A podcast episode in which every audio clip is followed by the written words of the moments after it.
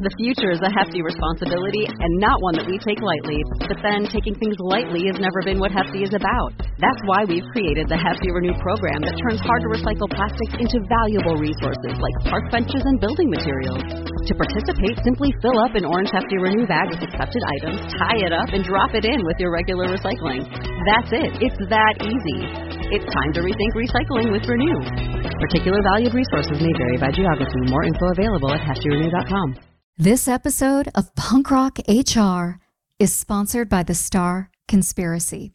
The Star Conspiracy is the B2B marketing agency for innovative brands creating the future of workplace solutions. For more information, head on over to thestarconspiracy.com.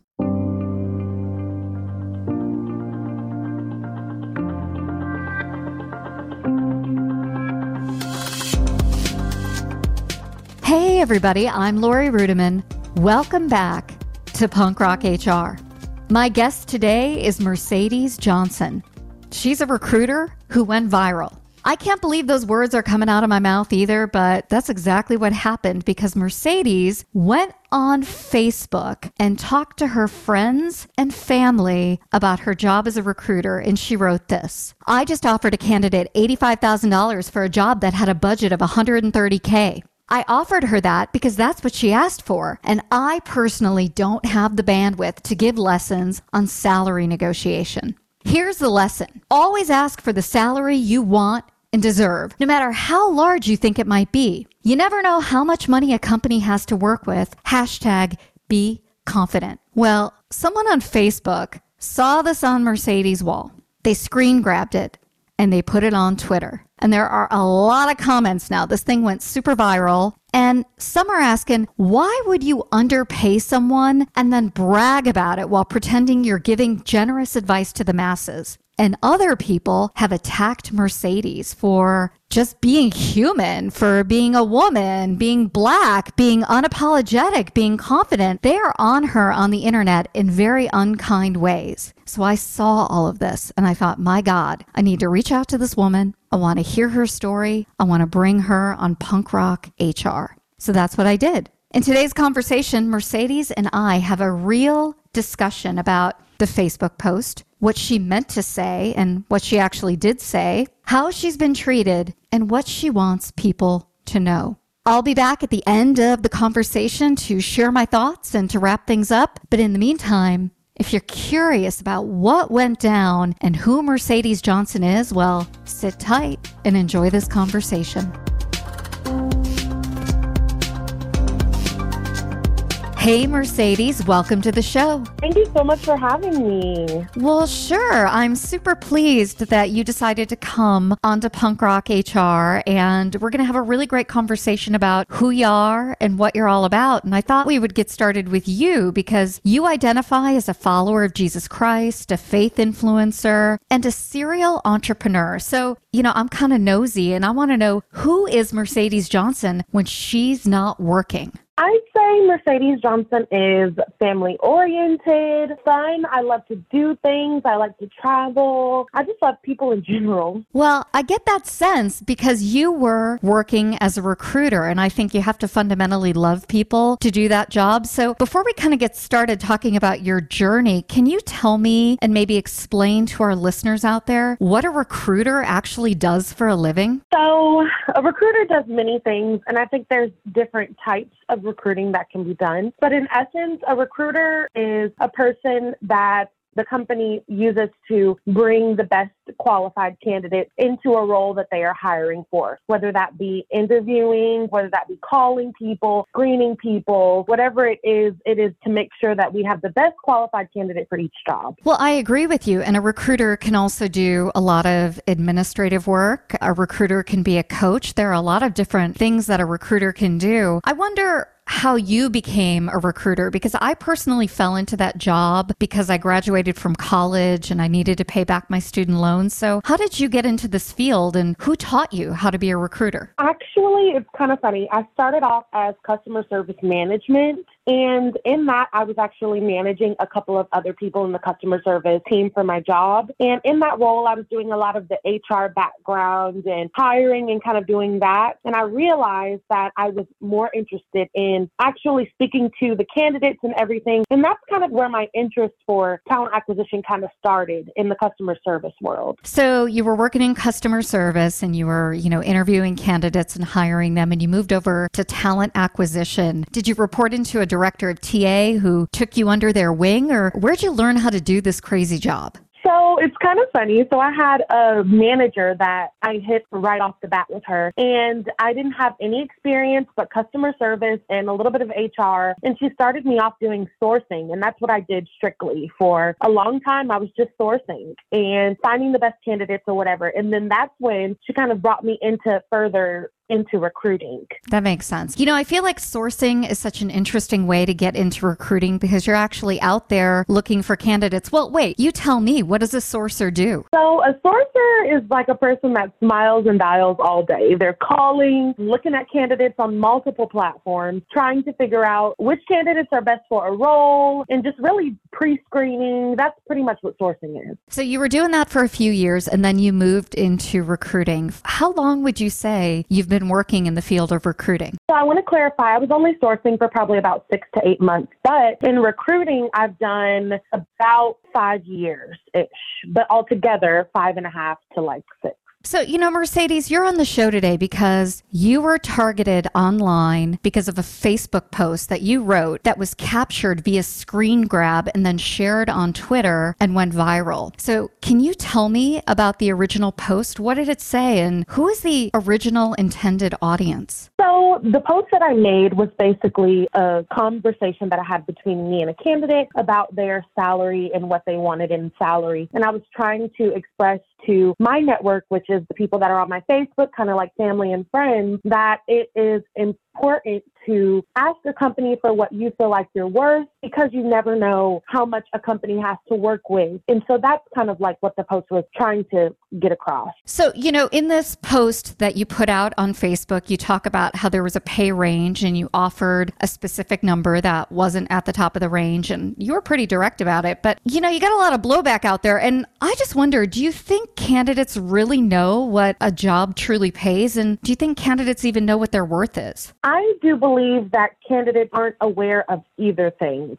I believe that a lot of people don't know a budget for certain companies. A lot of people don't know what they're worth. And that's why I was kind of trying to bring awareness to it. Well, you know, you were bringing awareness to it, but you were also saying that you don't have time as a recruiter to necessarily go out there and educate people on their worth, if I read that correctly. Did I read that correctly? Yes. So to clarify, what I was trying to say is that as a recruiter, you only have so many hours in a day to speak with so many planned candidates that you have to speak to in a day. Not meaning that I'm not willing to help somebody outside of work or on the side, of course. Yeah, yeah, I get that. You know, I wonder where do you recommend candidates go to find good salary information? Because I think there's a real interesting point that you made, which is recruiters are busy and also corporate recruiters work for the company. And job seekers may not know that, and they're getting a real good education right now. So if a job seeker can't go to a recruiter, where do they go to find their worth? There's a few things they can do. They can definitely check the internet. The internet is huge. You can Google anything about a company with just putting the company's name in there. So ultimately, your worth has to do with a lot of things. It has to do with how much work are you going to put? What is your work ethic? How long have you been doing this? What is your experience? Because you can have a lot of people that apply to a job with many degrees, but some have good work ethic, some don't. So that's the reason why I encourage every person to explore those things and think about how much work have I put in? How long have I been doing this? And then do your research on Google and everything. Well, that certainly makes sense, except Google is a trash heap I think you and I both know that, you know? So it's kind of messy out there. And when I Google a job and I try to find out how much it pays, one job on the internet may say it pays 30 grand. And then you go to a different site and it may say 60 grand. So do you have any like sources that you recommend candidates look at specifically where they can get a little more educated about a job or a company? We definitely have Glassdoor, we have salary.com, and I am going to do some more research on some some new developments that I have actually come across this weekend of companies that will actually give you the background on salaries for, or on a, a website that will actually give you backgrounds on salaries from companies. But you don't want to go there as like 90% of your research, but it is helpful. It's a range. Yeah. I wonder what you think about organizations that, you know, work in certain states that are now in cities that are now compelled to publish salaries. You know, there is this push towards salary transparency. And in my mind, if companies were doing that, you may not have been in the situation where you were feeling frustrated and offering people X amount of money and then having individuals get mad. So, do you have a feeling about this pay transparency movement that's happening in America? So, I'm definitely for the pay transparency, but the only thing with it is that even if companies do post their pay for a job, that doesn't mean that you can't negotiate or there's only so much compensation that a company can post. So still, I think that it is important to know your worth and then still apply, even if it doesn't say what the company is paying for the job. Yeah, that makes sense. You know, this question around how much a job pays and how much we're worth is so subjective because I think there are people out there at different stages of their life, different genders, different races who interpret the word worth differently. So, how do you know what you're worth in this world? I believe that it comes from within, it comes from your experience it comes from reviews. It just comes from your experience, really, is where it truly comes from. But there's a lot of different factors. Yeah. You know, I love that because I really believe that your work is not your worth. And yes, we all have worth. Like, you know, a recruiter may be worth $120,000 a year, or a project manager is 185, or, you know, a brand new accountant is $65,000 a year, whatever those numbers are. But so many times we negotiate and focus on the number and not on like like our souls, right? Not on who we are as individuals. And I think some of this focus on the number creates like a lot of insecurity and makes people feel like they're just a number and they may be taken advantage of down the road. Does any of that resonate with you? Does that make sense? It does make sense. It does make sense. And if we're honest, you will never be able to be truly paid your worth because I feel like a job, they don't really go together as far as like your worth and how much a job can pay you. But I do believe that's why doing your research and everything is important because you can kind of balance and weigh out all of those different things. Mercedes, we've talked about how candidates can feel like they're at such a disadvantage and they suspect that companies are taking advantage of them. So, one of the things I want to talk about is that you've been targeted as one of those individuals. People have said that you don't have compassion, and I just wonder what you think about that. And I wonder how that made you feel when you read that about yourself. It was disheartening to read because I have respect for all of my candidates. I have respect for the companies that I work for and myself. And I would never want to make a candidate feel like that I don't respect them or I don't feel like I have compassion for them. There's just certain things in my job that cannot be disclosed from the company and different things. And so that's the reason why candidates must come with their value. Because as long as you leave value up to a company, a candidate's value can only be as good as the company's budget for that job and not as good as the candidate feels about what they can bring. You know, Mercedes, do you understand when people saw that Facebook post on Twitter? Do you understand how they would have labeled you as someone who didn't have compassion for the job seeker? Does that resonate with you? Like, does that make sense? I understand fully. And I understand how it was a trigger as well because I feel like that a lot of the people that were commenting, they were commenting with stories about what they've been through in their past in the job world or whatever. And I understand too that a lot of them aren't in talent acquisition and they don't know how this works as well. And I identify that it was a pain point for a lot of people. You know, I wonder if you can talk about how you've been treated online. What does it feel like to go through an experience like this? I think definitely it was a little shocking at first because I was just living in Atlanta, you know, very low key life to overnight being viral. And I think it was a huge spurt of growth and development and still is. I take development very seriously in my life. And I think this was a huge area for growth for me. And it still is. Well, you know, when I first saw the comments about you and who you might be, like the person behind this post, my first thought is, my God, this woman is now in a reverse situation situation where she's being cyberbullied. Do you feel like you've been cyberbullied? I do feel like that it's a little bit of cyberbullying going on. But to that point, I do understand people's frustration and I understand why it was a trigger for a lot of people. Because outside of me, and I'm working through that, but outside of me, I believe that this was a topic that my post kind of exposed. And I think that people are really, just really need answers about this subject in this area. You wrote on LinkedIn a quote that I thought was really interesting. You wrote, You cannot possibly take responsibility for the things others do or say about you. People are cruel and will never change. But care enough about yourself to do the work for yourself. Get counseling, seek spiritual healing, build yourself up with positivity and support. I wonder, Mercedes, are you doing that for yourself? Absolutely. And even more now. Well, what I'm trying to evoke here is a sense of like how traumatic this might have been for you. Because if I understand correctly, you know, you're a woman working in a job in recruiting, putting out a private post on Facebook that was screen grabbed without your consent and put out on Twitter, and people have been attacking you, your personality, your looks, your size. I feel like there's been some sexism there, there's been some racism there. I just have to wonder what this does to your soul, what this does to you as a human being. How are you feeling? How are you doing? It's challenging and I'm working through it. I think another aspect that people should consider too is that, you know, I have a good foundation. I have family and friends and God and things to help me work through it. And also, it is challenging. I'm not going to lie to you and say that it isn't challenging. It is. But I am taking corrective action and doing my part.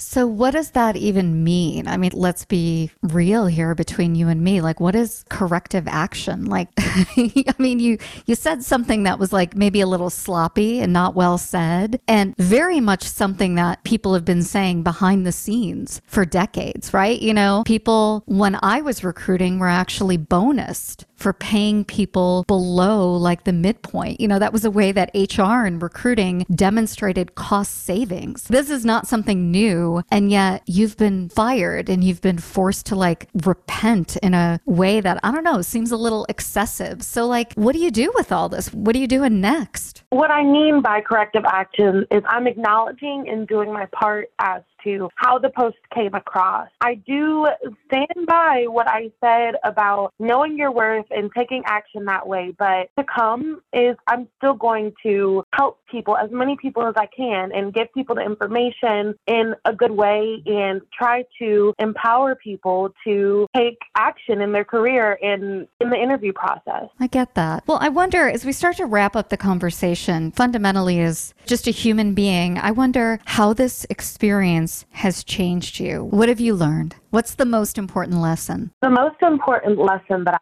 learned is to be more intentional with the things that I post and how things come across to other people. I've learned that this is an issue that needs to be further discussed and addressed. I've learned a lot about my own growth and development professionally and personal. But the greatest thing that I've learned is that more people need to know about fighting for themselves and taking action in this area. One of the things, Mercedes, about your story is that your name got out. And so, at least in the short term, when anybody Googles you, they're automatically going to see this dumb post that you made, right? Just you flippantly made it. And I want them to know who you are and what you're all about. So, what's the lasting message you want to leave to anybody who's listening to this podcast? So, I do want to be clear that I don't feel like that the post was dumb. I feel like that it was not a great delivery, but I do feel like that it had a great message that I felt like people could take from it. I didn't do it flippant, and I don't feel like it was dumb um, I felt like it could have been better, but I felt like it is a message that came across. But to leave something with everybody, I do want to say that I've heard the comments, I've read what you all have said, and I understand how it could have came across better. But I don't want that to hinder the fact that it is important that we speak up when it comes to ourselves. And it is important that we advocate for ourselves in the interview process. And I will not stop talking about that. And I hope that in the future, I will be received in this area and anybody else that steps up in this area. And the last thing that I want to say is to just advocate for yourself, whether that be professionally, personally, in your life, know your worth. Well, those are really great messages to leave our listeners with. So, first of all, Mercedes, I want to say thanks for spending a little bit of time with me today And thanks again for being a guest on the podcast. Thank you so much. This is a great opportunity.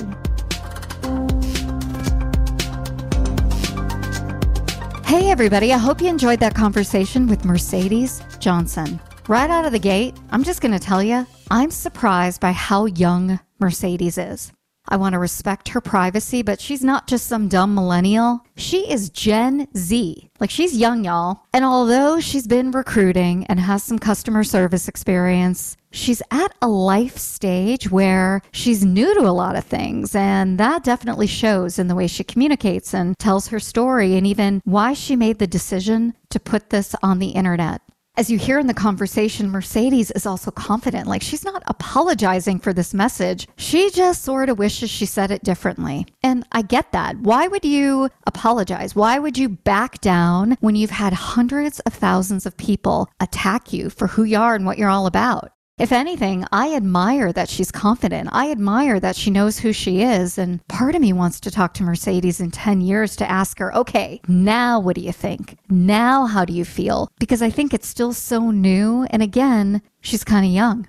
I think the third thing that really sticks with me about this conversation is that Mercedes is being dragged for behavior as a recruiter that's normally applauded behind the scenes, and she's being dragged by people who ought to know better. If you're a sourcer, if you're a recruiter, if you're a hiring manager, you know that you have a budget, aka a salary range. And if a candidate comes to you and asks for something within the salary range, but not too bad, and you still have room, you give the candidate what they asked for. Like that used to be a cost savings when I was growing up. In fact, when I was growing up, if the top of the range was 130 and we paid someone 85, I might get bonused on that difference. Like people would be high fiving me, and yet Mercedes is being dragged for it. It is so unfair. It is so hypocritical. And there is a bigger conversation to be had, one that's bigger than Mercedes and also much more mature, right? This happens at the executive level. This doesn't happen with a recruiter who's in the trenches. So the hypocrisy just really bothered me. And that's why I'm glad Mercedes was able to come on Punk Rock HR and tell her story.